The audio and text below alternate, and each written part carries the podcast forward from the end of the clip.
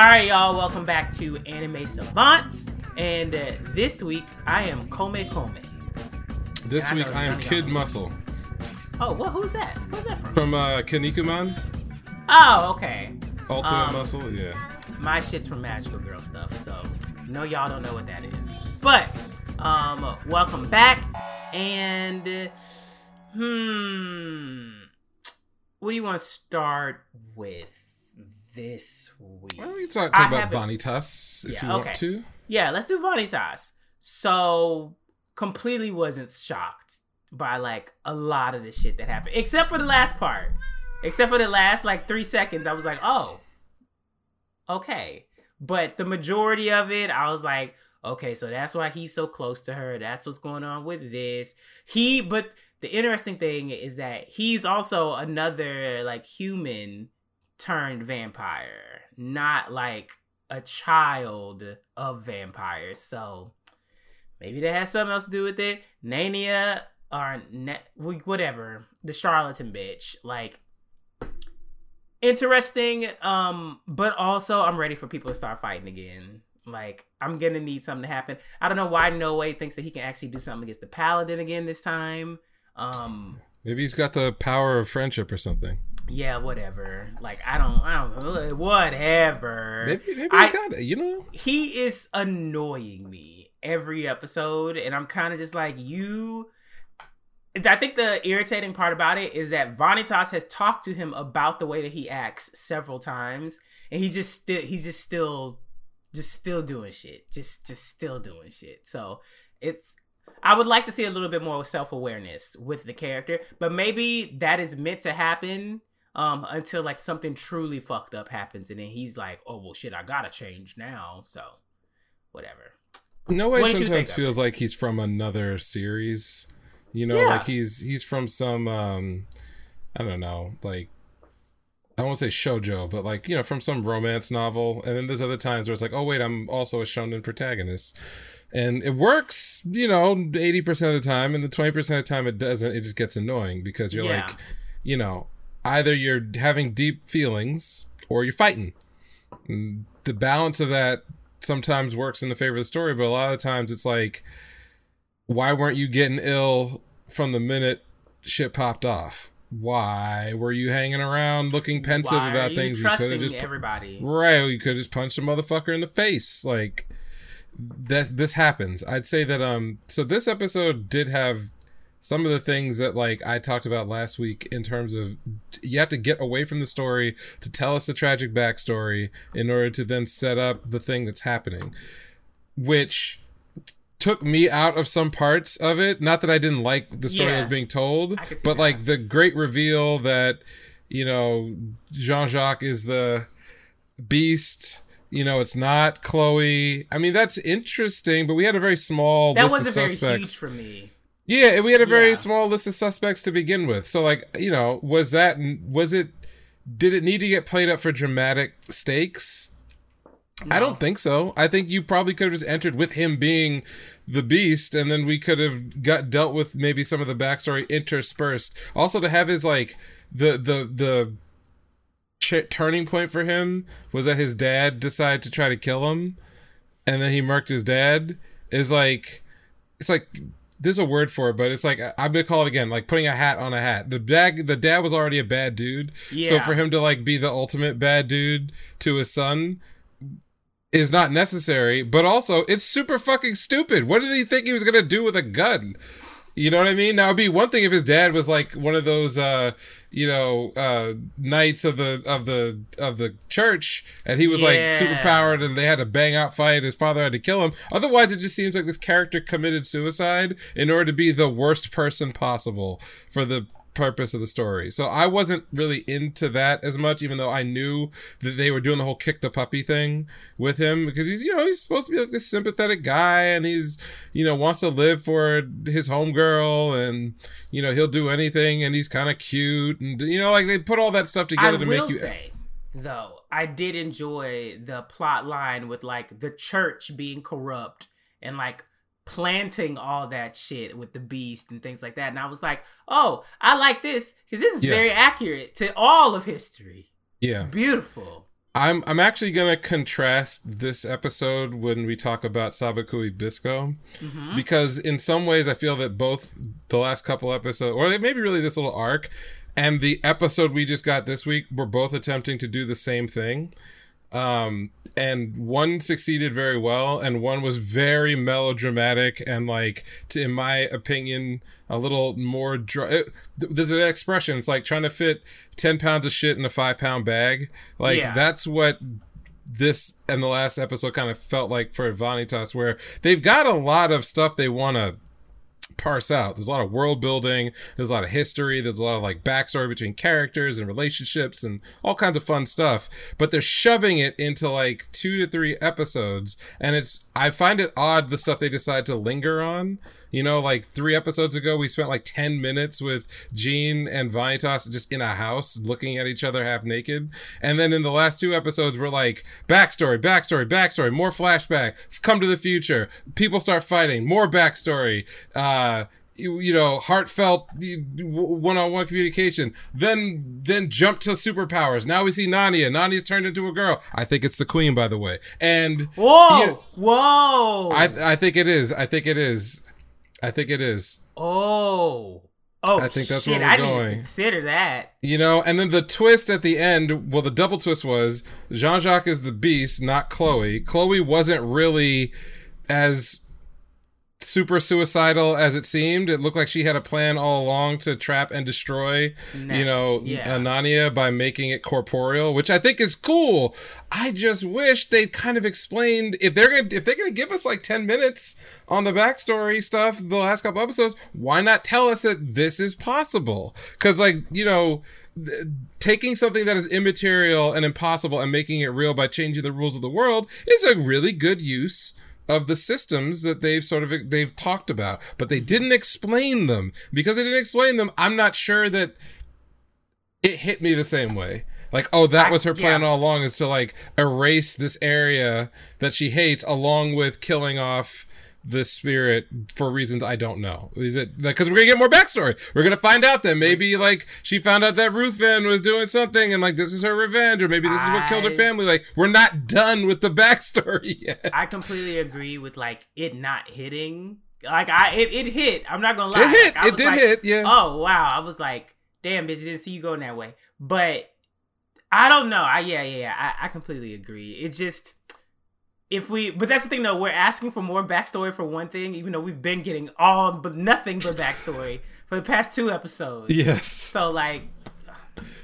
um, it's- I think you were right. You, I mean, the world building things that they did were very good. I like that history of the church and everything else as being Yeah. like kind of a, a sort of it. The, the I guess what I'm saying is it didn't all fit together. The stuff with the individual characters, that's fine because we see them, we know them, we're gonna work with them. The stuff with the actual world itself, so the church and its history, it's not specifically connected to anybody that we're working with except for the Astolfo character who has no real speaking lines whatsoever Nothing. to tie. But he just showed it up. Did tie his? It did give them a reason for being there. Yes, it did. Like, but at the same time, I don't know who this character is. Just a crazy person who like is really powerful. So when Noe's like, "Don't worry, Vanitas, I got this," I'm like, "Well, I don't know what you got." This is like it's like you know the difference is he go back to the OG. That's what he gonna get. That's what I'm saying. Like, we know the we know the Dragon Ball Z formula, right? The Dragon Ball Z formula is you have one main bad guy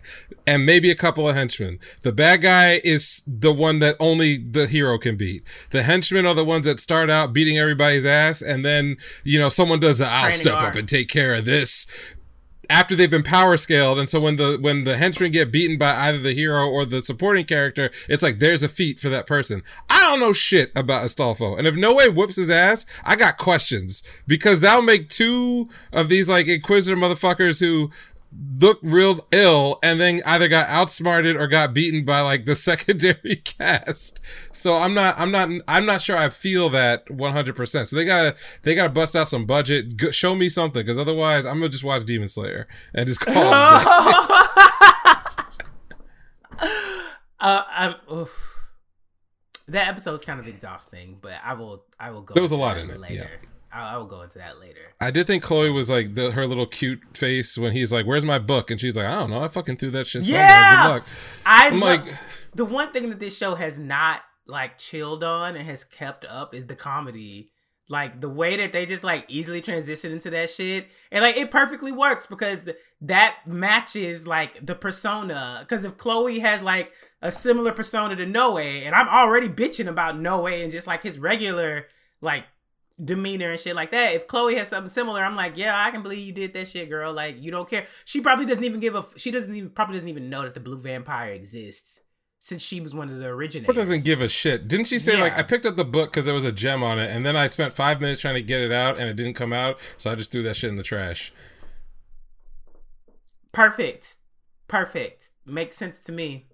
Nice little subversion of expectations. So Yeah. Yeah, so all in all, you know, I wasn't. It's not that I wasn't entertained. It's just that I. I know that they've got a lot going on, and there probably were better ways. Maybe the reason for this, what are we on episode five? So they're trying to like wrap this up in sort of like the first seven episodes, Yeah. and then dip into the next arc. Then, because it seems like, like the, the machine count and all that other stuff, the politics of this are going to take center stage afterwards, you know. But I don't know if they're gonna if they're gonna rush it or it's like give some of this shit room to breathe.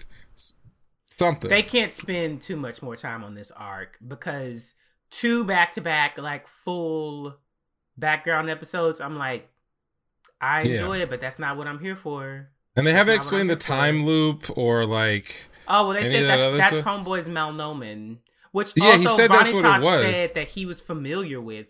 So I'm kind of just like, right. so if you were familiar with it, then how come when you initially like got into it, it's- it's like okay, like Did you need the book? What What are you going after the book for if you're familiar? I don't know, but I'm not saying was- this as a slight to the show. I'm just saying they got it. They got to pull this shit together because. Come on now, like it's I, I a wanna see some little bit all shit. over the place. It's just a little bit Just- all over yeah, the just place. just a little bit. I love Chloe though. Like bring her into the crew. Bring her into the crew. I think she gotta die, man. She gotta die. If nobody dies in this arc, what are we doing? well, they gonna kill probably homeboy. Um, the actual know. beast. He's a little puppy. We got the Good, we got even the better. with his dad. even better. Even Okay. better. Make it make make niggas hurt. Kill both of them. How about that? Oh, I mean,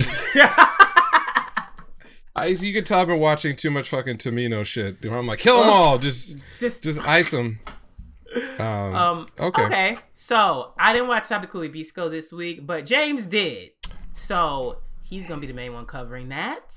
And Okay, so ask questions. This was a fun episode. In the preview, we saw, or the preview, and they give you a little um, short clip uh, to introduce it in the previous episode at the end. And so we saw them walking over the, what do they call the coal shell sea, which is that Yeah. white area, and they're confronted by a bunch of armed children at, in at that clip.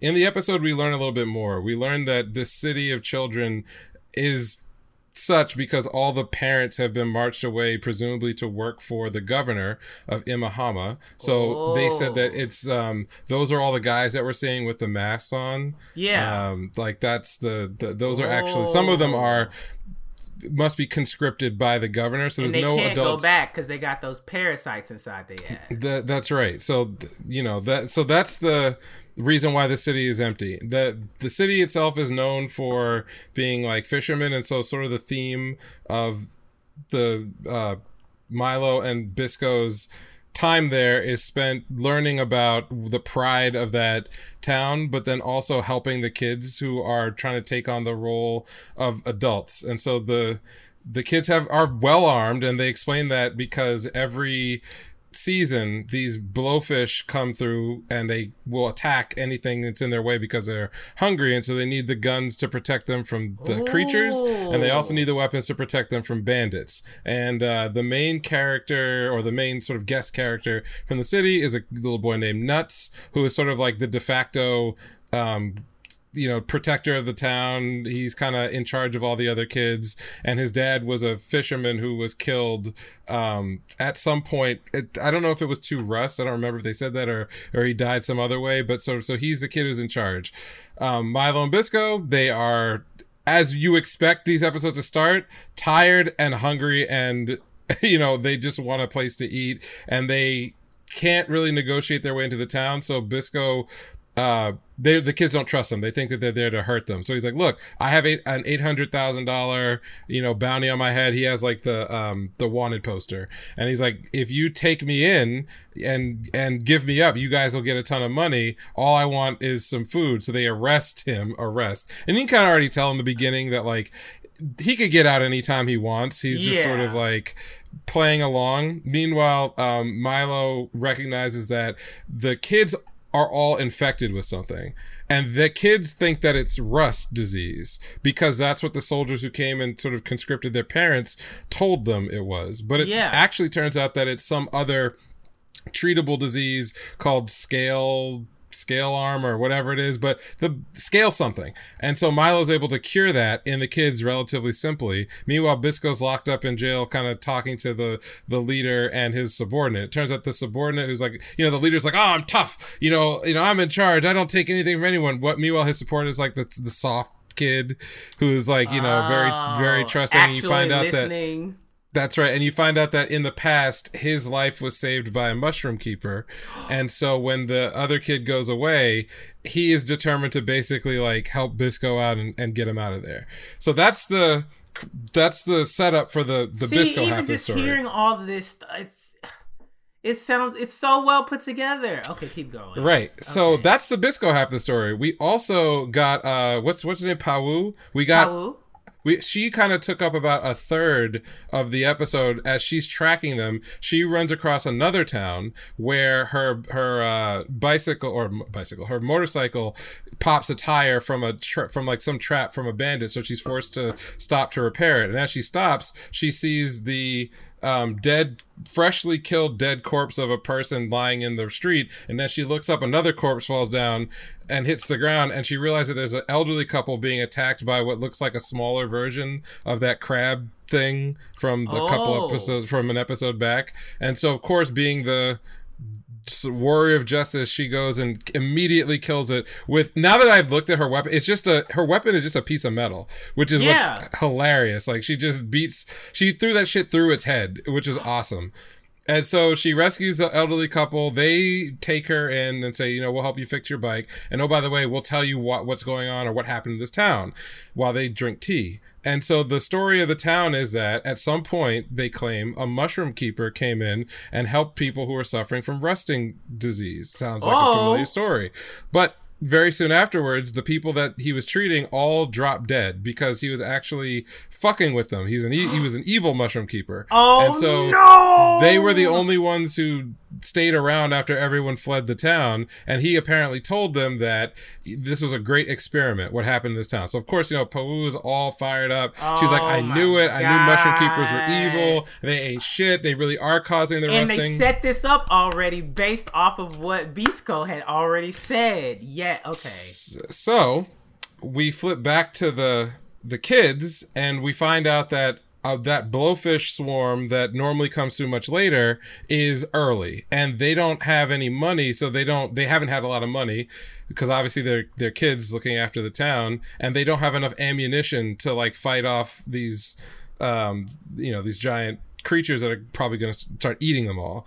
And mind you, when I say they don't have enough ammunition, I'm not saying they're just holding guns. They shoot at Bisco and almost hit him in the face when they meet him. And they've got Oh. like they got everything. They got like you know LMGs. They've got rifles, shotguns. Like they're armed to the teeth, but they can't fend off this horde. So Bisco basically um gets a map to the stations on the train because remember they were trying to follow the train route and the you know the, the kind kid actually said oh i've got a map of the stations and i've memorized them and i'm i'm helping you because a mushroom keeper helped me. Bisco takes a map breaks himself out of jail you know and at the last minute saves the kids. And there's a really awesome scene where he's shooting down these blowfish. Like he's hitting they're flying and they have like horrible mouths. Like they have big like bony teeth. It Yeah. looks like gross. And so uh he's shooting his bow hitting them turning like hitting them with the mushrooms. They're dropping. The kids are just all you know they're in awe because this guy's actually trying to save them. And his sort of stubborn way of not being a nice guy is that he grabs the the boy who gave him the map and he's like, I can't actually read the furigana that's on this map. So if you Oh. I will fire one arrow for every station name that you read to me in order so that I can so that I can use the map. And obviously he whether he could or couldn't read, this was just sort of his way of like, oh, I I'm not helping you. This is a this is a trade because you know he has his pride. Yeah. The other kid has his pride. You know what I mean? So it's, it was a whole thing, and he has a cool hero scene where he saves the town. There's a little side story with Milo where he because he healed everybody, all the kids think he's their savior, and there's a little girl who has a crush on him who he like politely turns down and is like, down. listen, you have the she's the she's the one who wanted the the cure and he's like you know you have what it takes to become a doctor in the future. And he's like will i ever see you again? And he's like you'll meet somebody who's who will be more important to you than i will be.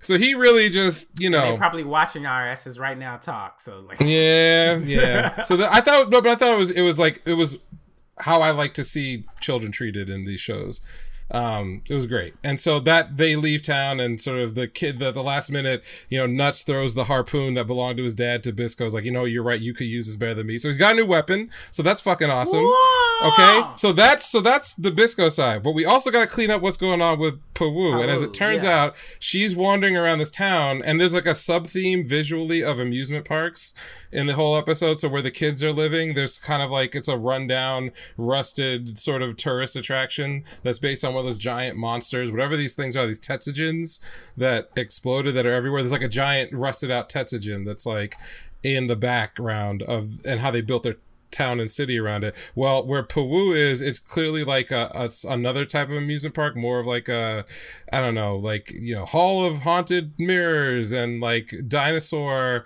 um, attractions you can go in. And so she's just wandering around, and she sees the entrance to one of these amusement things and she walks inside just to check it out and hears in the back what appears to be a television that's playing something and she sees people sitting around the TV so she goes to investigate only to discover that they're all like propped up dead corpses that are which is the the in the preview that's the like the horror stuff and she is like what the fuck is this? And hears people talking not the TV in the background and it's the old man and the old woman who are saying they're like in like a literal like you know the chopping gallery they've got the corpses lined up they've got the skulls everywhere and they're like did you give her the the you know did you poison the tea is she you know she'll make a really good ogre uh oh uh, my marionette god. and of course, Pawoo hears this and she walks in and they're like, you know, they know the jig is up. So they're like, oh, we got to kill this bitch.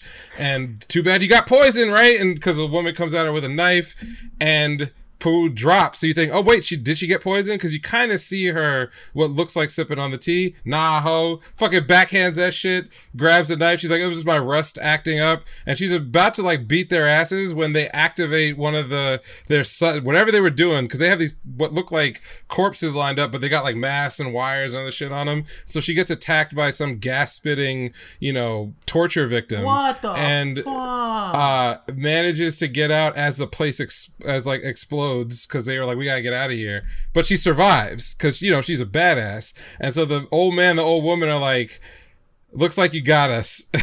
You know the guy looks at the what was it? We can't beat this one. He's like you know and then they basically I, I can't tell if it's that they commit suicide together or they had stated earlier that the area they're in was like a was like an emergency bunker. So maybe they kind of walked back in and blew up the entrance because they say something like well we could live in this forever for the rest of our lives. Doesn't matter. They're like holding hands and they blow themselves or blow up the space that they're in. And so Pawoo is kind of left like, yo, what the fuck? Like, what the fuck was all that? Was anything I was just told true? Were they just trying to get yeah, over about on the me? mushroom keeper. we don't know. She doesn't know. So it's a very interesting Oh. dichotomy in the episode between they both both adventurers. They go to a new place and they're told about a problem and who the bad guys are and who the good guys are. She is thought of as a good guy and so she is treated like that by people who think she thinks are just kindly old folks but it turns out they're the evil ones and it subverts her expectations about them. Meanwhile, in the kids' village, they think that Bisco and mushroom keepers in general are criminals for the most part, arrest them, but in the end, they're the saviors and they leave and everybody is like happy and taken care of and everybody learned a lesson. So it was very interesting that they've got that dichotomy in the episode and properly subverted expectations by leaving breadcrumbs in both ends. Like I knew that there was some up with the, that old couple. You know, it was pretty obvious that they were, you know, it was a little too on the nose. And the Yeah. same way when you see Bisco and Milo with the kids, you know that it's going to turn out that like they're good guys. They're not going to do anything bad to kids, and the kids are not going to be, you know, they may be naive, but Massacred. Yeah, like they behave. Everybody behave like the old evil people oh, behave like old evil people. The kids behaved like kids. It was a heartwarming kind of at the end. I would never thought I'd say this. Seeing someone shooting a bunch of giant big toothed blowfish Was with mushroom arrows was super cool. And there was even a good like non Sakuga but good animated scene of Pawoo kick like after she slams her rod into the head of the crab that was attacking the people on the roof she kicks it from the side and basically like sends it flying across the side of the building. And remember when we talked about how the animation style, like you could look at it and it's kind of paneled, like they do a lot with like flat things moving on top of flat things. Yeah. They somehow managed to make that work for dramatic action, even though probably if I go back and go frame by frame, it was an incredibly like basic ass shot. But they made that crab fucking zoom across the screen when she kicked it in the face. So it looked great. So all in all, good episode. Mm. Okay. So, was there anything else that you watched this week that's not on our usual list? Oh, I watched something. Uh, I did. I know you watch watch everything, but I didn't. I know. I didn't watch everything. No, no, no. I'm. A, I actually have. Uh, like, I'm trying so hard to decide what the fuck I'm gonna do about Attack on Titan. Um, I, I have no idea what the fuck I'm gonna do. I don't know if I'm gonna record from like when the last episode that I saw in part one, or if I should just watch all this shit and just start recording the episode. All I know is that I I watched Demon Slayer and I watched Dress Up Darling, and all I gotta say, man, is like Demon Slayer. Oh my god! Someone actually put it perfectly in one of the comments. They were like, "It was a great episode, but it was almost exhausting to watch." Like a lot, yeah. They were- did a lot. They a there lot. was there was there was so much going on and it wasn't even just like the comprehending what was going on like every fucking frame i was like i can't stop like like i gotta i gotta like nigga what? Uh, ah! like even even even the scene where tanjiro was just like like this and it was the wreckage and Gy- Gyutaro was just standing over him the background i was like this is insane. This is nuts. They're not even moving and this is gorgeous. What are you doing? Well how did y'all how, uh, uh, um somebody's probably in the hospital for this yeah, there's there's like six animators who all are suffering from like diabetic shock. Yeah. because they they've been surviving on like biscuits and tea, Energy drinks. for energy drinks for like three three to three weeks straight. Like I yeah, I feel like somebody's in the hospital for this episode. I thought that you know the show do it. First of all, these previous episodes these past few weeks have all been great animation wise, but for them to literally come out of nowhere and be like, "Bitch, it's not done." Actually, we haven't even shown you the best that we've done, and also there's a 45 minute episode next week. Like, are you kidding me? bruh. when I think I just I, niggas are never gonna let that that clip die. The clip where Tengen and Gyutaro are fighting for like three minutes straight. Tengen is just he's just that nigga, man. I don't care what anyone say to me. You know what? I gotta give it to Tanjiro because I mean I'm like nigga, please. Please just stop yelling, stop getting in the way, stop doing this. But he did do things. But Tengen, Yes. Tengen, the way that he showed back up and was like, "What hand, bitch? Don't need it." Don't, Nope. Had the blade like this. I was like, "What is this nigga?" Do-? And someone told me that like this is still one of like the beginning fights. That like shit gets crazier and crazier, and I'm like, "What? This is season two. This is season two. What do you mean it gets crazier?" The So- hype level is it's weird because like this is maybe the they've outdone themselves, but I think in a weird way, people's expectations for the series were already like way, way, way up here, and uh, and and because they're meeting them and slightly exceeding in a, a lot of places, Uh-huh. I think people are just very spoiled. You know what I mean? I think that a lot of people are missing the point of the entirety of all of this, and that's entertainment. Like, did you like it, nigga? Okay, then. That's that's fine then. I think that if people take this and they just compare every fucking other show that comes out that they watch to this, it's gonna be bad. And also, yeah, they might be they people might be getting spoiled, but also Ufotable, I mean, they're digging their own grave if they're doing that. But there have been plentiful series where like Ufotable has been like, hey, we worked our asses off on this, so like this series might not be the banger of banging that you thought. Like, I know a lot of people enjoy Fate Zero, but it's not the best thing that Ufotable has done, especially like as an original work. I'm like, mm, like I was expecting, you know, more. But is it still really fucking good? Yes. So I don't know, like it's weird. I I keep seeing discussions about like big three this and comparing it to that and da da da. I'm like, can't you niggas just enjoy it? Like, can't we just be happy that we got it? Like, Yeah, I think I think those discussions are interesting only not not because of the content of them, but because of what they say about the people who want to have that discussion. Uh, if you go back 10 15 years ago, you kind of had this situation where the there was always a fandom for stuff. You know, for mm-hmm. for if you put all of like anime together, it was very influential. That's why a lot of people today they consider it a big part of their childhood. But then at the same time, there was this feeling that you needed a, you needed these like big pillars to be gateways for other people, casual folks to come into the art form and be excited about it and want to watch or be part of communities. And there was a lot of responsibility put on those series to be everything for everybody.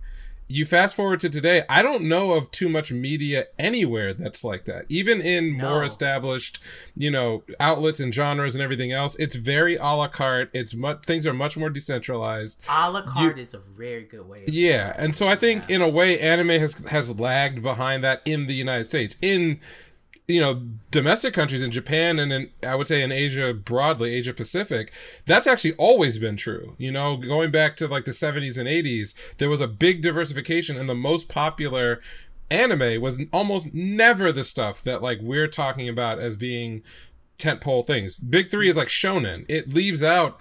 95% of the rest of the genre. yeah. And if you look at if you look and at like also, week yeah. the people are getting that. Well, no, you you finish that, and then I'll go ahead. I'll go with this. Yeah, no, but but like if you look at even recently, you know, last 10 years, what is at the top of uh anime TV weekly charts in Japan? The stuff that's actually airing on TV. It's never One Piece. Well, I mean, One Piece has gotten close, but it's rarely One Piece. It's rarely any of the things that we call the big 3. It's like, you know, uh It's pretty Shin-chan cure. Or it's or I mean it can, it can be other things, right? Like Shin Chan, and there's a lot of other like uh family slice of life that are aimed at um you know either young children or middle middle class families. Those by far like we're talking like orders of magnitude out have more viewers on a weekly basis than any of the stuff that we talk about.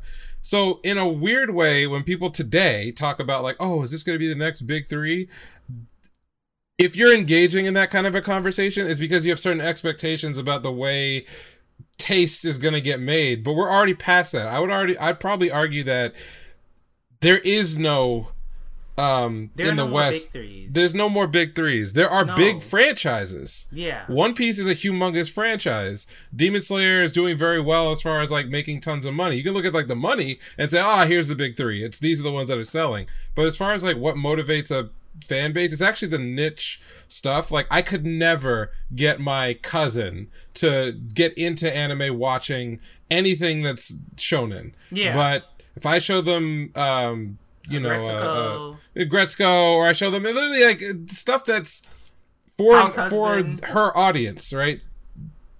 Instant sell, easy, Yeah. no question about it. So I think that's kind of I think it says more about the people who are having those conversations because they're grounding their understanding of the way anime is working, the way the industry is working, the way popularity in the West. It's become endemic. Like I would say, if you're a 20 year old, anime was a part of your life from the moment that you were you know able to consume media to today you get all the memes you get all the tropes i see people who like would have i would never put in the fandom showing love all the time so i think things have broadened out a lot Yeah, I think that as far as the big three conversation and like, you know, the next big three, I don't think there are going to be any more big threes. I just think that, like, if it's something that's happening right now, then it's just going to have its own name. But I completely agree with you as far as like the a la carte stuff. A lot of stuff is a la carte. Like, you know, it just, this is popular. Next.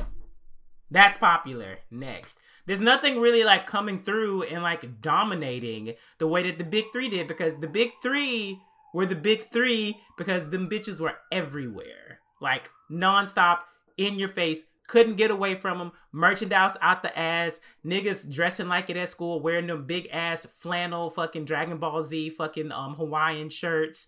Like Dragon well not Dragon Ball Z, Naruto, One Piece, Bleach shirts. Like they used to have them bitches in the mall. Niggas used to buy them and wear them proudly. And nowadays it's a cute little accented figure thing. So it's kind of just like where where we were then and where we are now, it's just not the same as far as like popularity wise because Right. so many different people are into the shit now where those like shonen isn't the hyper focus anymore. And leading into that, Dress Up Darling is one of the prime examples right now. And I mean, I see, I'm seeing people annoyed. They're like, oh, Attack on Titan, Demon Slayer, they're not getting the like recognition they deserve because Dress Up Darling keeps taking the number one spot. It keeps taking the blah blah blah blah. Have you ever thought that like shit other than shonen can be good? Like, not everybody is out here trying to see niggas get their head cut off. Like, it's for real, for real, for real. Why do you think Sasaki to Miyano is on that chart in the top 10 every Right. week? Why you think it's on there? Because those people do not give a fuck about action. They care about romance. Like the romance anime fans, they are brolic. They are out here. Like they're out here. They're in the same polls voting for the same shows that y'all are. It's just that, you know, these are the hype ones. Like, you know, you get introduced to these things through Toonami, through Cartoon Network and shit like that. That's how you got introduced. Or you got introduced, you know, your homie in fucking dorm room was watching the shit and you were like, what the hell is this? Or someone posted it on their Instagram story and you were like, what was that fight scene? That's great. There are plenty of other people out there who are hyper obsessing about like, oh my god, I wish I had a boyfriend. I'm gonna watch Toradora like for the 20th time. Oh, there's a new romance anime out. Oh, I want to watch Horimiya. Oh my god, this is so realistic. Let me show my homegirls. Oh my god, we love this. Boom. Like, I don't know. It's multifaceted. So yeah, like that stuff deserves its exposure, but at the end of the day, it's about money. Yeah.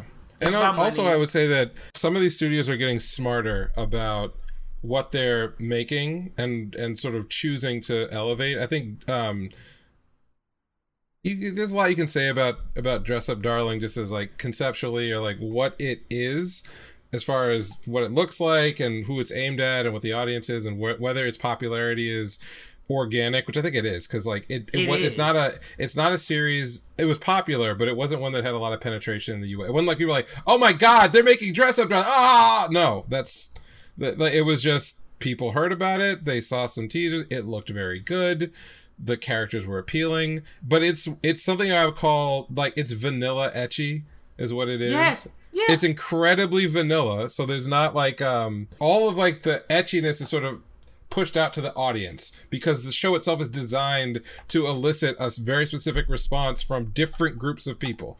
And it hits its marks very very very solidly. It's like you're Yeah. watching a dancer um, in a in a choreography like just hitting their marks hitting their marks hitting their marks. The spin the turn the drop the this or that. They're doing it on time on beat in rhythm. Every but week. it's also it's also not too much because at the core of a show like that it's it's just a romance. It's just a vanilla romance with a with like a genre twist on it that's very meta right because it's anytime you have like shows about making anime right the show is about making anime but what anchors a show are the character relations are they relatable are they cute are they this this is a show about cosplay and the cosplay community. That instantly gives it a built-in Huge audience. audience. Yeah. Like instant people who are not even into anime but are into cosplay. So Yeah. right away you got that. The character designs light, breezy, great to look at. The um, Marin is like designed to make you want to stare at her. And if you're a woman, if you're a man, if you're straight, if you're anything in between that, you know, the spectrums, Yeah. she's there for you. Gojo is like just enough not like your typical uh, uh, romance novel protagonist or anime protagonist in general because he's timid but driven. He's not like a simp, but he's also not cucked out either. Like these are this is a perfectly chosen project and the fact that it hits shouldn't make anybody upset. It shouldn't make people mad. Even if you want to be tribal about it it just says to me you don't really understand what's going on. Just like demon slayer. Demon slayer is directly designed for a very specific consumer. Yeah, and I also see a lot of people talk about, and I feel like we've talked about this before on the show, but like, uh, if you don't like it, you just don't have to watch it, y'all. It's really that easy. Like, it doesn't take anything away from your other stuff because if it did take things away from your favorite show, like especially like Attack on Titan people, I mean, your show wouldn't be airing, but it is. So like you're fine it's fine. It's fine. This is what happens when people like define their like personalities and like all that kind of shit based off of like standing on shit. This this this is that that's just the problem. Like that I'm that's just that's just all it is. Like if all you do is go on the internet all day and you argue with people about an IP that does not care about you beyond your money, yeah I, I don't know. I mean, but it, and to mm-hmm. give some a little bit of air cover, I do think that there are reasons why people might be upset about what is or isn't popular that go a little beyond what is you know uh, tri- pure tribalism because there is an argument to be made that there are a lot of shows that get overlooked. I'm not talking Yeah. about the big popular ones. I'm talking about Like Cyber productions yeah productions where there's clearly a lot of heart and soul in them but because they don't necessarily have a built-in audience and everything else you know they're they're lost. And you know the way these productions work? It's like it's you're always one you know missing like one one quarter's worth of of uh, income away from like nah bro we're out. No season two no support no figures no merchandise no anything else. So like i get that there are people who have like i would say like genuine concerns about what is produced like i'm for me personally i think that there's a lot of money that gets left on the table from a lot of series that don't get love because they're just like a little bit too old or they're just a little bit like too similar to something else I can agree with that, but I don't agree with that as far as like the Demon Slayer and the Attack No, that's Titan something people like moaning. totally that. different That's Totally where I'm just like, shut the fuck up. Like, Totally come on different. now. so yeah that's kind of where i'm at on on that one i will i will say i, I did watch um dress up darling and like this week's episode was like made for everybody Man, Yeah. the titty sweat, the pool of titty sweat in between the titties. I was not ready. I was not ready. Um, but that's the thing though. The show does its ecchi, but it does the ecchi and it moves right the fuck along. Also, the ecchi has a reason.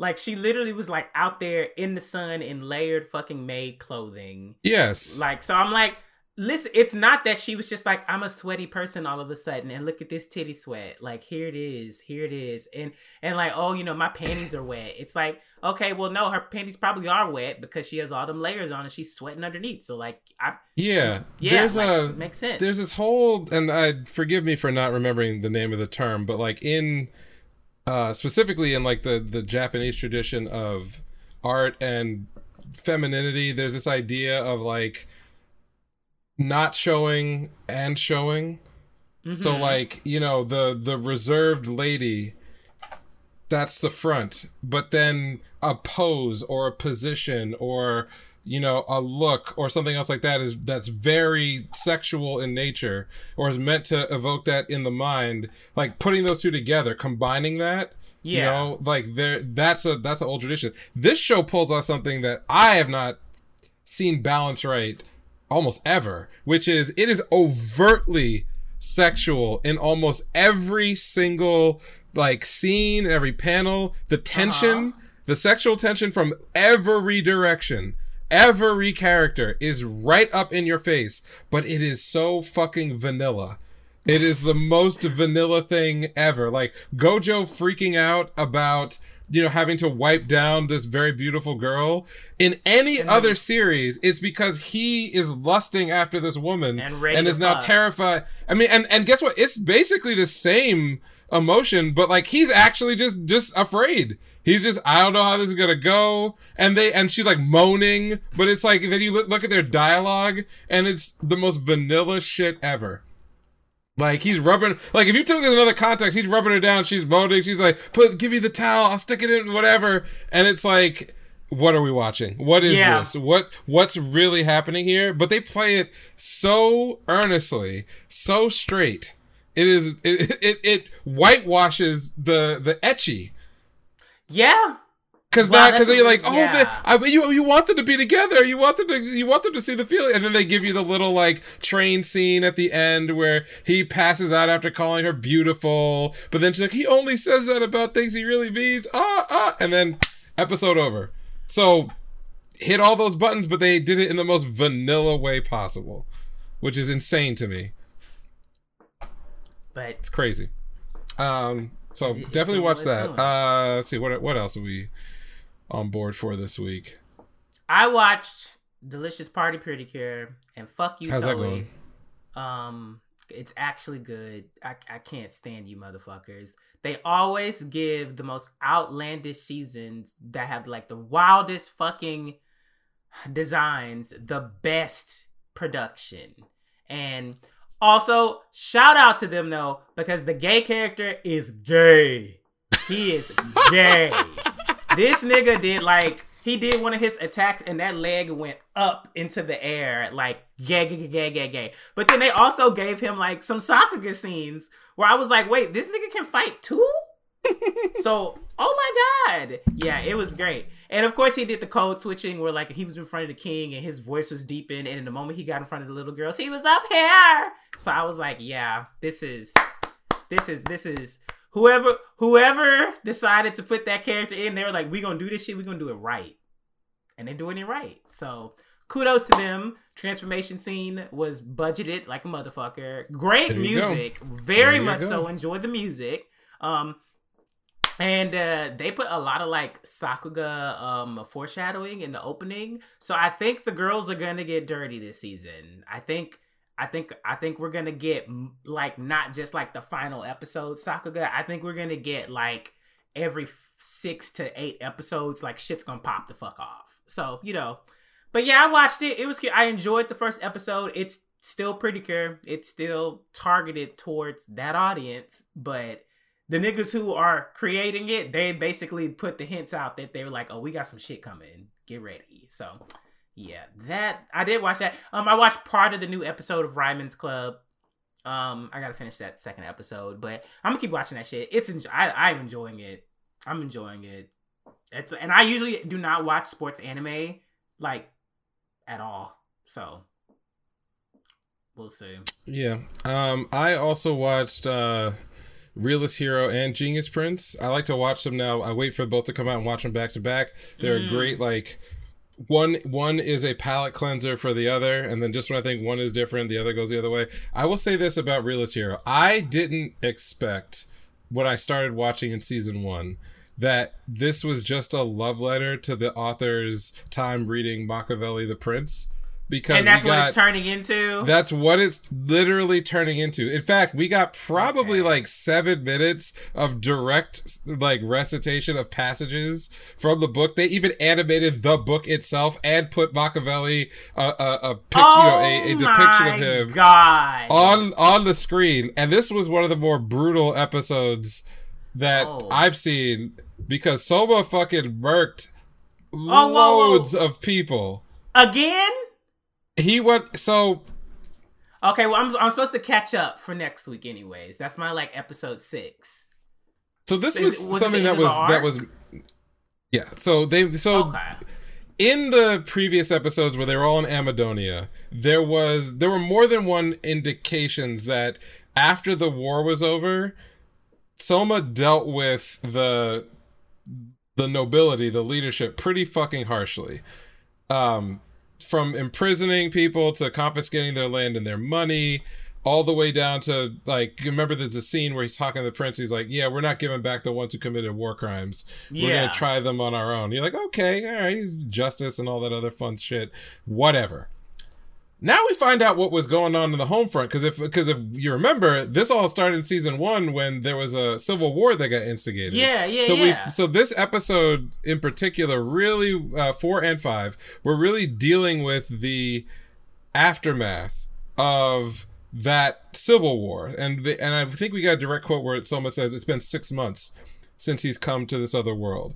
So episode five was pretty much about Duke Carmine, who's the the, the Yeah, beast man. because he has the slave collar on now. And That's shit. right. And uh, his subordinates and what the fate of all of those people who had been involved in the uprising one, culminating in a trial of the two dragonkin who were in the Air Force during Yeah. that fight that, that Soma and Liscia had. So the opening of the episode is Duke Carmine uh, committing suicide. That Soma gives him a bottle of poison wine to ki- allow him to kill himself, but not before he uh, reveals to the audience that that Soma knew that Carmine was actually loyal the whole time. It was part of a his plan was to get all the disloyal, corrupt nobles into one yeah, place. we knew that. Right, but that he didn't come up with that plan on his own.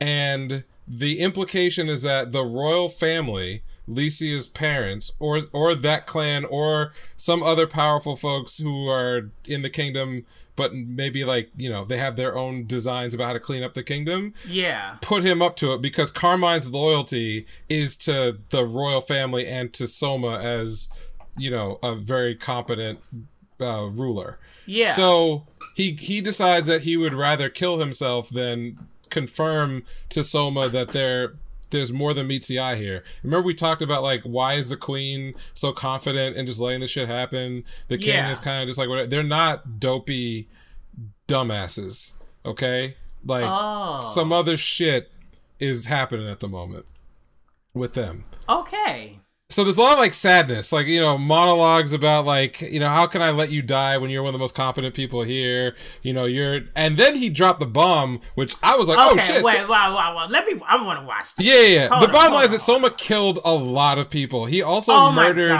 a bunch of like uh, uh, high-ranking officials in the government, in his own government, on camera with like secret police, while quoting Machiavelli about how you have to show cruelty to your enemies and to your allies. Like, n- and no one knew he was about to do it. He's dressed in motherfucking black. He tells this other girl that he pardons, like, I, I'm, I'm gonna make you my slave, but your job is to kill me if I ever turn into a tyrant. I'm like, where the, whoa, What? Whoa! Whoa! Where's this coming from? Whoa! It's cool. Uh, He, he's he's doing his thing. Oh my god. So Okay. that was a that was a short recap of what was going down on Realist Hero. On the Genius Prince side, it's like you know, this show knows what it what it wants to give you. A little bit of comedy. This is actually a pretty high action uh, episode. Has Yeah. all to do with like their schemes to get the neighboring archduchy to the leader, the duke, to basically out himself as a rebel. Um, but through manipulation and intimidation, there's some really, really good scenes of Wayne like strategizing in public and really just using his words to corner people into doing things. But and and but they use that the way you expect in these type of shows where the hero being one step ahead is important to the catharsis. It may not always make sense. Like how did you know my plan that was going to be this but then you did that? But he, his whole thing is that he bluffs rather than uses a lot of deduction. So this was a good episode to show actually in addition to the bluffing, he's also a very deductive mind and is able to like do intelligent things and set things up in believable ways. And we were actually introduced to a lot In of characters he's prior. not trying to get out of. He's actually trying to like do the right thing. Right, because it's in line with what he had to say to um, uh, Loa, the previous flashback, where he was like, "Listen, if I can't figure out a way to like avoid your scheme entirely, then I will do my best to help you, right, in my own way." And it lived up. The last two episodes actually just lived up to that. Where in the beginning you think he's trying to get out of it, and then he's kind of cornered when the when the the the son of the Duke comedically kills himself. And then the next episode is him then trying his best to within the you know within the constraints of the story to like to win and win with like limited resources and needing other his adversaries to make mistakes and he does a good job there. There's a there's another brutal ass scene. Someone gets their arm chopped off again in this episode. Um, another person gets their throat slowly cut by the- Slowly. slowly by the uh, character that we haven't seen do much action. The little like ninja girl who is the the guardian of his younger sister. So it seems like each of the members of that royal family have like an attendant who's a fucking badass. Because like Yeah. Ninym's out here cutting niggas' heads off with one slice. This ninja girl's out here assassinating people in a mansion like it's nothing, just like eating them alive. He, he literally says to her, "I'm asking you to do this because it would be easy for you," and it, and it was easy. That shit was motherfucking easy. Um, and it's some decent animation, but it's not a it's not a high budget show, and it kind of wraps up the little arc they have with Loa showing up, and you know we'll see what the the next episode holds, but. Yeah, the, the- I like watching them back to back because they're like mirror images of each other, and then like when one goes like dark and and Machiavellian and scheming, the other one goes like light and comedic, and then they they flip back Yeah. and forth. So I think that's a really cool. Wow. Dynamic to well, have. maybe maybe I need to start just ca- I need to just catch up on both of those then. I'm not doing them on the channel anyways, so It's just something that's out there. um, I think, by the way, Sabikui Bisco is my favorite thing to watch every week. I mean, to be honest, and I will say people are missing out on it, and you already gave an example that well, that is that is the show this season that is getting eclipsed. Because I feel like if this season did not have those big two, it would have a chance. Even with Mhm. Dress Up Darling like airing right now, it would have a chance compared to everything else that's airing right now. Because, hmm, it would be the only shonen almost. Uh, yeah. I mean, I guess. Well, not know, the only, but one of the Like, only I'm ones not- that's not from like a phone game or True. Yeah. or like a mixed media project. That is true. I would agree with that. I, I just I, I wish there were a few more offerings, but I mean it's hard to say that when you've got both Demon Slayer and uh, Attack on Titan. And the also, same- the rest of the year is pretty fucking packed. It is pretty packed. I li- like like I don't think any of the shows I'm into are like actually mid, but there have been seasons where it's like I don't mind watch getting into the mid stuff. Yeah. Um which is which is, you know, good variety. Um yeah, so that's pretty much where I'm at. Okay. Um, as far as news goes, uh, Eden Zero's getting a second season. That's surprising nobody. I Nope. honestly, it's the same shit. I it's the same stuff, and I like it. I feel I I like it. Okay, like it's he's doing what he does best, but it's just One Piece. So yeah, It is. I, I it's like, like the it's like the what the cliff notes of One Piece, just without like the uh I was gonna say like over the top finishes, but like they do. It's just like I just get I I I enjoyed watching the last season. I thought the last Uh-huh. season was actually pretty fun. Um yeah. It, I think that's it's fun. yeah, It's it, fun. I think that's what it is. It's just fun. Yeah, Which- it's just fun. Which is what I felt about Fairy Tail. I felt like Fairy Tail was like just a I fun series. see the next power up, nigga. What who or what can this new character do? Or when is the next time skip? Because you clearly don't care. Like, just do it. Like, let's just like knock it out. So yeah, it's fun. Like, I don't, I don't, I really don't feel ever feel a sense of like, damn, they really about to kill this character off. That's gonna be fucked up. I just feel like, all right, cool. We're gonna go to the next place. I'm gonna see you do some, you know, some cool shit. Punch him. All right. So great for that. And apparently, Fire Force is ending in two chapters. I have no idea what's going on. I think That's I got spoiled. Fucking fantastic. That's what's going on. Um, Good shit. I think I got spoiled. I think I someone posted something about Soul Resonance, and then I I, I kept I kept scrolling. So I don't know if he bring if he brought them together, because I think you mentioned that you you definitely did some like you mentioned that like where things could go or are possibly going. So as soon as I saw that manga chapter and I someone was like Soul Resonance, I was like, oh shit. Oh, well. Fuck, okay, well well, fuck it. I was like, I got something to look forward to. But yeah, I'm Fire a- Force I'm is away- fucking sick though. I mean, like I'm they, away- I like the fact that there's a lot more philosophy in a lot of the big series that are being pushed um, manga and anime wise Uh-huh. there's a lot of like interesting philosophy that's being dripped in it just makes things a teeny bit smarter. This is not like, you know, the fucking Rick and Morty niggas are like, you know, oh, it's the deepest thing ever. Oh my god. It's just a little bit deeper than normal, which means the effort is being put in to make it Also, cool. a lot of them niggas that be watching that are be high as fuck when they watch it. So it's like, Mm, yeah, nobody get. I I'm trying to figure out who is like watching. I don't know, uh, like Demon Slayer, and they're like, I'm looking for depth. you know what I mean? I'm looking for niggas that get sliced up and pretty. Like, also, oh, wait, well, anyways, yeah. That that's another. That's a conversation for another day. But yeah. Um, what else? Is, ooh, wait, I think those are the only two things I got for news. Something else was Um. I think the Jujutsu Kaisen film going fucking berserk over in Japan is worth mentioning, which Mhm. still upsets me because what do I want to see? I want to see the movie here. So just Wait, we have an remember it. announcement coming soon, don't we? They, I'm- I- I'm they, said well they're aware. announcing something. Nigga, just put it on streaming right now. What what are we fucking waiting for? I'm telling you, all they gotta do is basically be like, you can do a one-time stream for twenty dollars, and I'll be like, great, give it. To I'm, me. yeah, I'm cool with that. I'll do it. I'll do I'm it. cool. Whatever. We can, can do this. in my comfort of my home, okay? Because I don't want to get an eight dollar icy because I have to have one. so it's kind of just like I don't want to go out and spend that money, but like just let me do it here.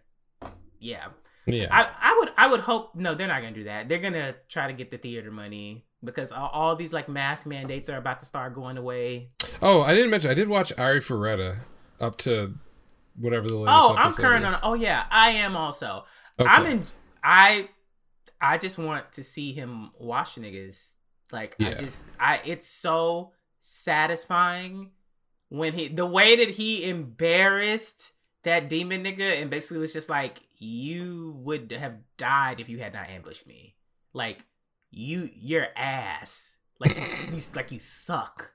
You suck. I I loved it, but I also like how Hajime can still get fucked up. Like he can still get fucked up. And I also like the little political things that are going on in the background with the church and like the- the church it has like some something or someone has corrupted the church and that's influencing the crown. Mhm. And uh, it seems as though they're hinting that it's the actual god, which I wouldn't be surprised about because that's what the the what's the revolutionaries warned Hajime about anyways. And I also thought that it was interesting that like the demon guy got the power but was still like spouting about like the god and shit like that. And I was like, Mhm. but didn't the revolutionary tell you like the real story? And then Hajime goes in and it's literally like take the power nigga, that's it. Like Yeah. no explanation, no nothing. So I'm like, oh, so There's of- um the, uh, the thing ab- about Arifureta which pushed me off of it when I first was watching it, which is I knew that I was gonna it was gonna become like a, a harem first kind of series, uh-huh. but the other parts of the show were not all the way there for me at the time. I didn't really I didn't see much in the world building beyond the concept of going to these like different mazes and figuring stuff out. That was very like Magi to me, but I actually think Arifureta predates Magi if I if I recall. I think it does. Yeah. I think it because it's older. Um, then like as they started adding to the cast, like I initially wasn't feeling a lot of the the characters that were there, and now that you kind of have the main group put together, I already know that like some of them uh, will always feel like filler to me, like the the other classmate. Um, the heel, like I Oh, don't give a shit about her.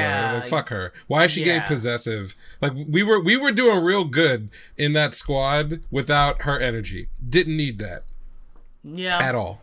But I will say that like the in, the thing that was always interesting, even in, when I was reading the the manga version, um, was that it was cool to see what sort of modern um, device he would come up with, what cool sort of uh, uh, power he would just pull out of thin air. Because everything in the series is like ass pull after ass pull after. Well, that's the one thing that I did like how she called him out in the car and she's like, You're literally just making shit out of animes. Yes, that was good. Yeah, I was like, thank you. Yes. And I'm enjoying it. Keep doing it. Someone it. had to say that shit. Yeah.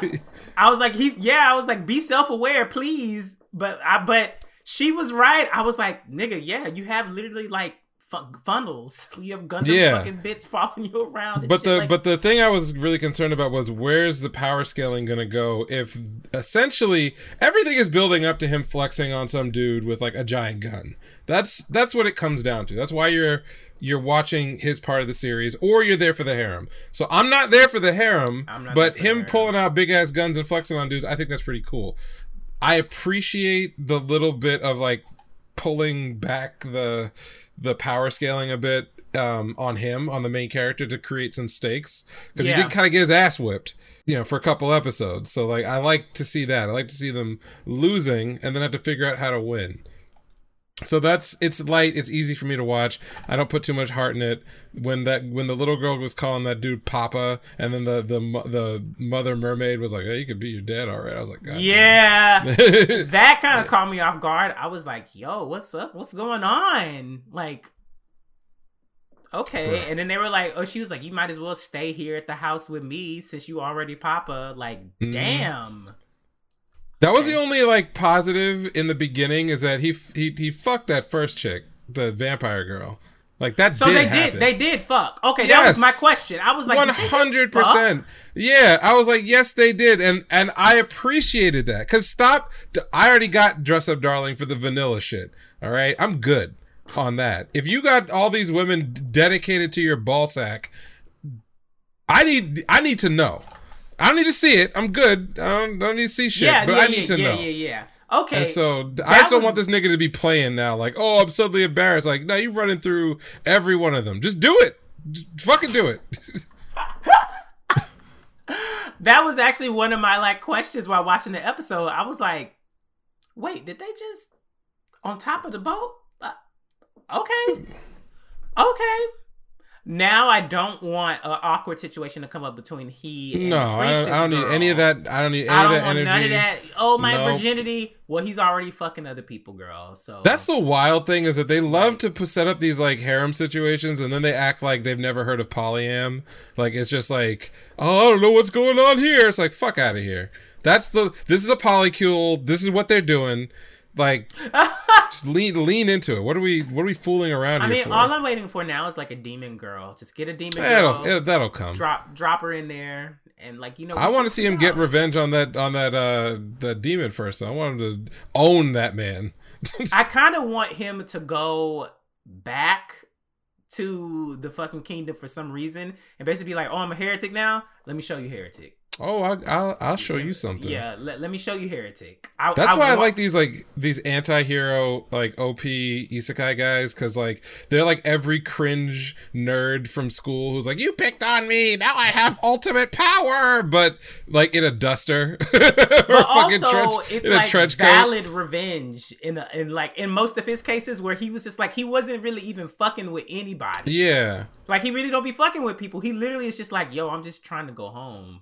Yeah, I'm a I'm a big fan of revenge stories with with anti-heroes. I just need the setup to be Yeah. exciting.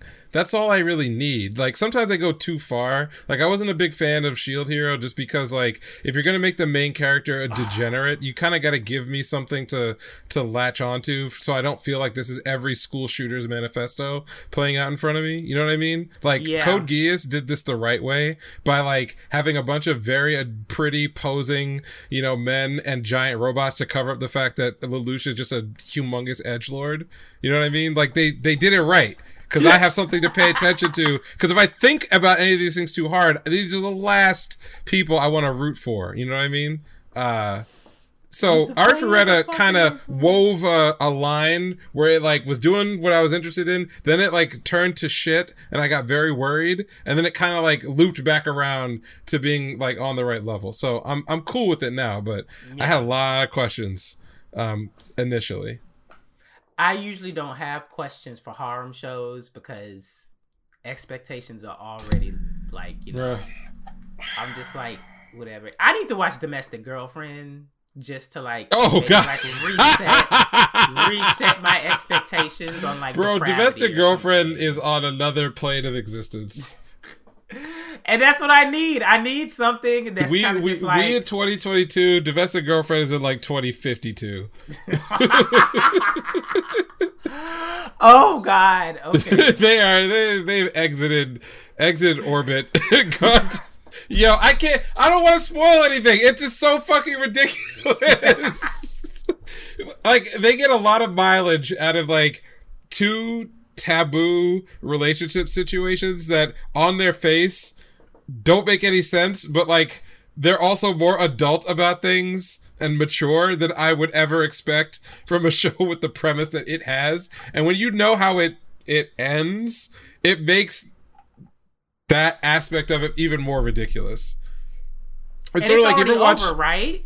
Yeah, it's, it's. I mean, the manga's done. Yeah, the don't know if manga's they're done. I, they're not gonna do nothing with the show. no, no, no, no. Yeah. Okay, so you know how um you watch like soap like like OG soap operas and there's like there's like memes in soap operas like oh my I thought I was I thought I was screwing my husband but it was really his twin brother who took his place because he's comatose in a car accident and I didn't know because he's lost his memory and he's in some remote hospital in Colorado like I said all that it is fucking ridiculous but if you watch You watch Young and the? Restless. You gonna, if you watch enough soap operas, all that stuff is so normal to you. You're like, okay, and so what's the part where the where the husband comes back, but he doesn't remember his last name, and he runs into his wife at the at the bar in the only bar in town that everything And takes while place he in. lost his memory, he got somebody pregnant. So now They baby exactly he had way. another relationship, but then he starts to remember. Then his brother shows up, and he's like, well, "You're you're like fast forward to the things that I'm very aware of," and they give it to you over and over. Domestic girlfriend basically takes every one of those like soap opera type story conceits, but then makes everybody in the series the most credulous person you have ever run into. Whereas, like, those people who are on the soap opera, they know they're hamming it up. They know that it's just the same actor with an eye patch. It's silly. Yeah. And and them trying to act serious makes it more funny or more like telenovela, right? Like you Yeah. they're they're trying to take it, you know, you are my what? And they, they overact, but the emotion is real. In domestic girlfriend, it's like, I just I just fucked this girl. She was cool with it. Okay. Now I go home. Oh, it's my new sister. Uh, it's my new sister-in-law. Cause my dad just got married. Oh. Oh. But then the the you know, my I'm also fucking my teacher. And it's like played it's played so straight that when they have like normal scenes of like I'm just gonna go on a date with this girl with one of the women who are involved, they just go on a fucking date. It's it's just straight up. Like there's no I mean there's like oh somebody might see them, but it's not like taken to an 11 but then you look at the subject matter and again i'm not going to give away the plot points but there's some pretty extreme things that happen with two of the characters that would belong in any soap opera that you've ever seen and everyone is just like down the middle, not deadpan, but like I don't know. It's fucking weird. I don't know how they. I don't know how they did it. They're in another another century. They've, you know what I mean. They have just they've achieved escape velocity. They know what they're doing is ridiculous, and they're just not copping to it. They're just they're not owning it. okay. So yeah, I need to. Okay, I need to watch it. It's like if Idris Elba voiced Goku. You know, like like he just voiced Goku like like he does his like uh what was that that that cop show he did in Britain? Like he's before? gonna, like he's gonna voice Knuckles. Right. Yeah. It's like yes. It's, it's, in fact, you you hit the. It's Idris Elba voicing Knuckles. That's what it is. Like it. And I love Idris Elba, and I think it's a fine choice. I have I no guess. problem with.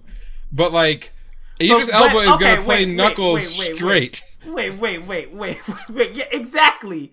That interview where he was like, "I'm trying to like find like the character." Bro, it's a talking it's cartoon fucking- echidna.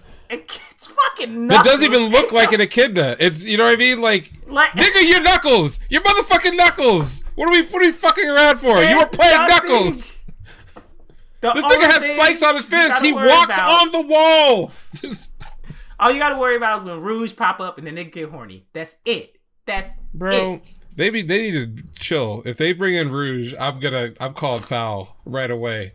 I'm calling foul right away. The furries are going. Bro, I'm I'm checking all the way the fuck off Twitter if that shit if there's like a teaser at the end and, And, you know fucking what? More and more Sonic Twitter is is finally gets way onto my fucking timeline. I've been I telling you, I don't I don't know, who I followed. how. I have no idea how this is I- all over my feed. These profile pictures alone, I'm like, what is this? I'm trying to sanitize my feed. These niggas keep showing up over and over again. There is someone though. I think it was someone that I recently followed. They're doing like a DBZ abridged kind of thing, but they're doing it with Okay. Sonic Adventure 2. And I saw like a clip, and I was like, "This shit, this is this is kind of We funny." need to we need to stop. I'm telling you though, if, if Rouge the Bat fucking shows up at the end of that Knuckles movie, and you got fucking Doctor Robotnik, maybe he got toasted or something. He sees her, and They're like, doing uh, too well for them to not continue. Shadow's on his way. Shadow's on his way, and Rouge Fucking what an edge lord that character was. Now that's oh a fucking edge lord. That is like oh my god, I'm Sonic but emotional, and I have a gun. the fuck out of here. oh, wait, he does have a gun. He had a fucking he had a pistol. I'm telling you, these are just Yeah. school shooter manifestos. This nigga drawn Sonic in his little notebook next to all the names of the kids who like poured milk on him and shit. He sees Shadow's got a gun. He goes gets a Tech Nine. Like that's it. This is it. I mean, I just really like that. Like Shadow had like hover shoes. Like they, I was like, yo, this shit, though, that that nigga so hard. And then I'm not saying Yeah. it's not. I'm not saying if you enjoy I, I, it I and your it- oh. circles they get into it. I'm not here. I'm not crapping on the content. I'm crapping on the content of people's characters. Okay. is is Black History Month, y'all? We need to look. what are they doing to them? We need to we need to look inside of ourselves and, and see you know the, the twisted parts and then eliminate them from our lives. And That I'm just telling you that happening. Too Rouge the Bat showing up in any fucking Sonic movie is not going to create any good on this world. It's just not going to do it. I'm sorry. It's only going to create misery. my misery for having to look at my fucking timeline. Oh wow, they're gonna. Well, now that I said it, I feel like it's only a matter of time until it actually fucking appears. Duh. But yeah. Duh. What did I watch this week that was new? Go watch Delicious Party Precure. I mean, like Oh. you can like yeah, what what you don't even have to watch the full first episode. Just watch her transform and do the first fight. She beat the shit out that thing. Yeah, it was, it was great. It was great. It wasn't as good as Princess Precure, but it was good. It was good. Where does it sit in the hierarchy of pretty cures? Uh, it's all right now. It's like seven, seven out of 18, 20. Oh, okay. So it's so it's kind of up there. Oh yeah, it's kind of up there because like I've been watching for a minute, and some of them previous seasons is kind of just like you you girls. I feel so sorry, but you can you can stay over there. But this one, it's already starting off very well, character wise, um, music. Well, I already went into this. Just watch it, y'all. Just watch it, or you can go to Sakugabooru and you can see it in there. yeah, there's you can do one that. there's one part of well shit okay here i go there's one part of her transformation where it's literally like a rotoscope camera like coming up behind her and she does like a turnaround like move and i'm like whoever whoever animated that they had a fun and it looks good okay and okay yeah anyway that part is on Sakugabooru because i went and found it it's on there so you can go find it too but if you don't want to watch the whole episode or see the guy be like extra gay or whatever, just go there. You know, it's okay. But I mean, you- we we all we appreciate people acting extra gay. We're all we're all about that. But I mean, and they they follow the fuck through. Okay, see, I'm about to repeat the whole damn thing from earlier. So yeah, let me. Let me look.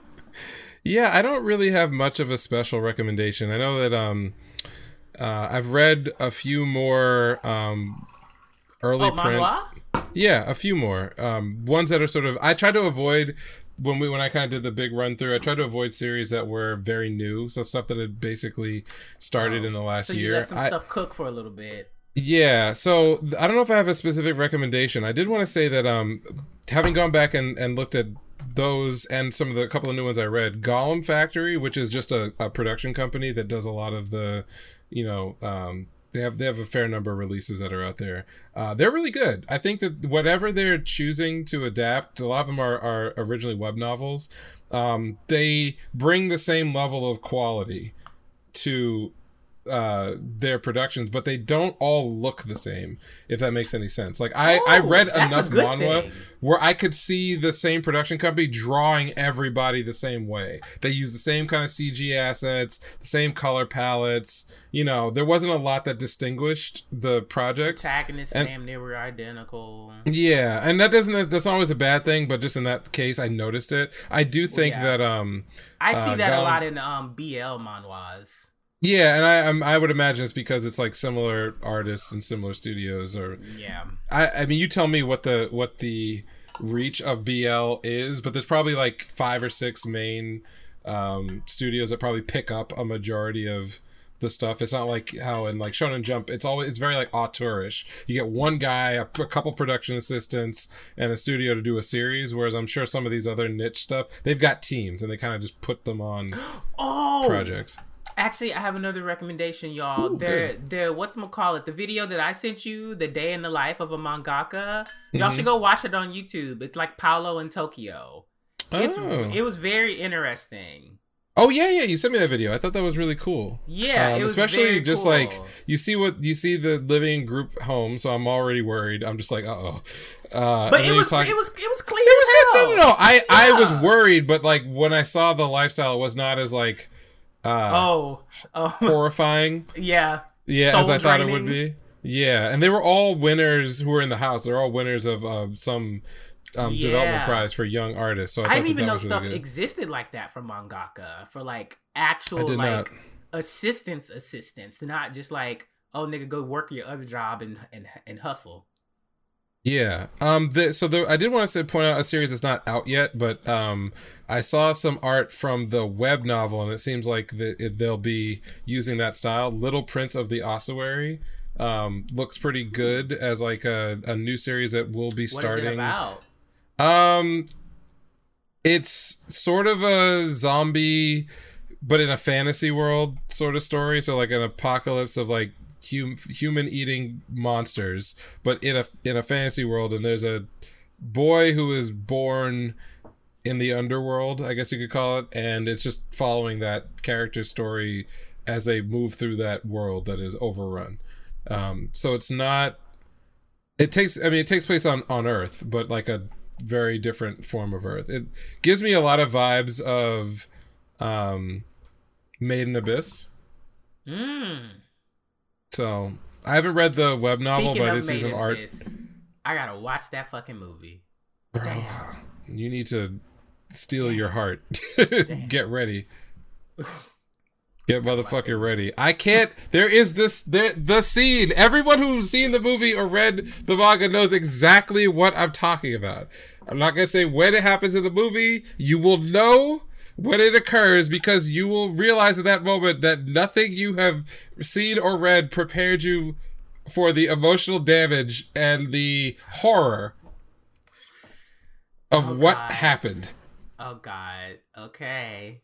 Okay. Anyone who listen, uh, listen. Uh, anyone who has read or watched it, you know what I'm talking about. I thought about. it was already pretty fucking bad. Oh, Jesus. it's the perhaps the absolute worst. And I read the manga past that part, and there's some fucked up shit that happens later, but I cannot get over that that thing. Like I think about it fairly regularly, and given the world that we live in right now, there are aspects of that event that should not. They don't feel as far fetched as uh the the fantasy and the science fiction aspect of this series would lead you to believe but just Yeah. the fucking the heartbreak the barbarity the fucking brutality of what's happening and it's like it's a thing that breaks your heart like multiple times in a row because i don't know what to say it like it's just it's real man it's Oh, real it's still See, real to Every me time, every time I get nervous, I get nervous. Okay. you just gotta get through it i didn't Yeah, know it. I didn't know going in. I just started reading Made in Abyss one day because I'm like, ah, I might as well read this shit. Yeah. And you know, I thought I was a hard man. I'm just I'm gonna just say that. I thought I had a, a hard soul. I mean, during the final episode, because the final episode was like 45 minutes, right? For the first season, I had to pause. So I, I had to pause. I was just like, I got to there's an there's an argument inside of me that for people who are wary of just watching the movie because they know what that it could get bad. I would almost just say like you could just go to the bad part. Just have someone tell you like what part of the movie doesn't happen. Just fucking watch it. If you watch it without context, it it doesn't hurt as much. And then you go watch the rest of the movie back. You're like, okay, I know what this is leading up to, and it won't feel as like Crazy. fucked fucked up fucked up forever you oh know my god.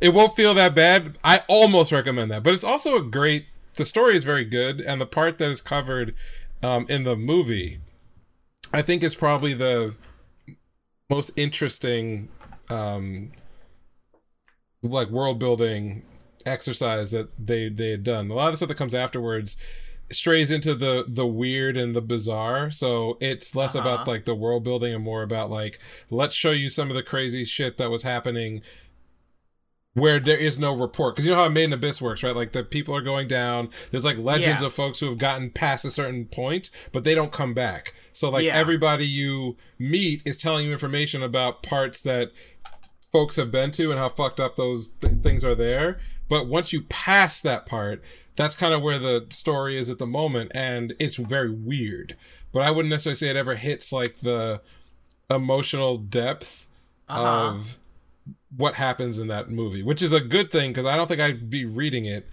if every If fucking kept- arc they hit me with that fucking bullshit no I, would be out i'd be like listen you could take your whatever this is misery porn and go elsewhere That is a okay. All right. watch it everybody go watch it If you haven't, I recommend it.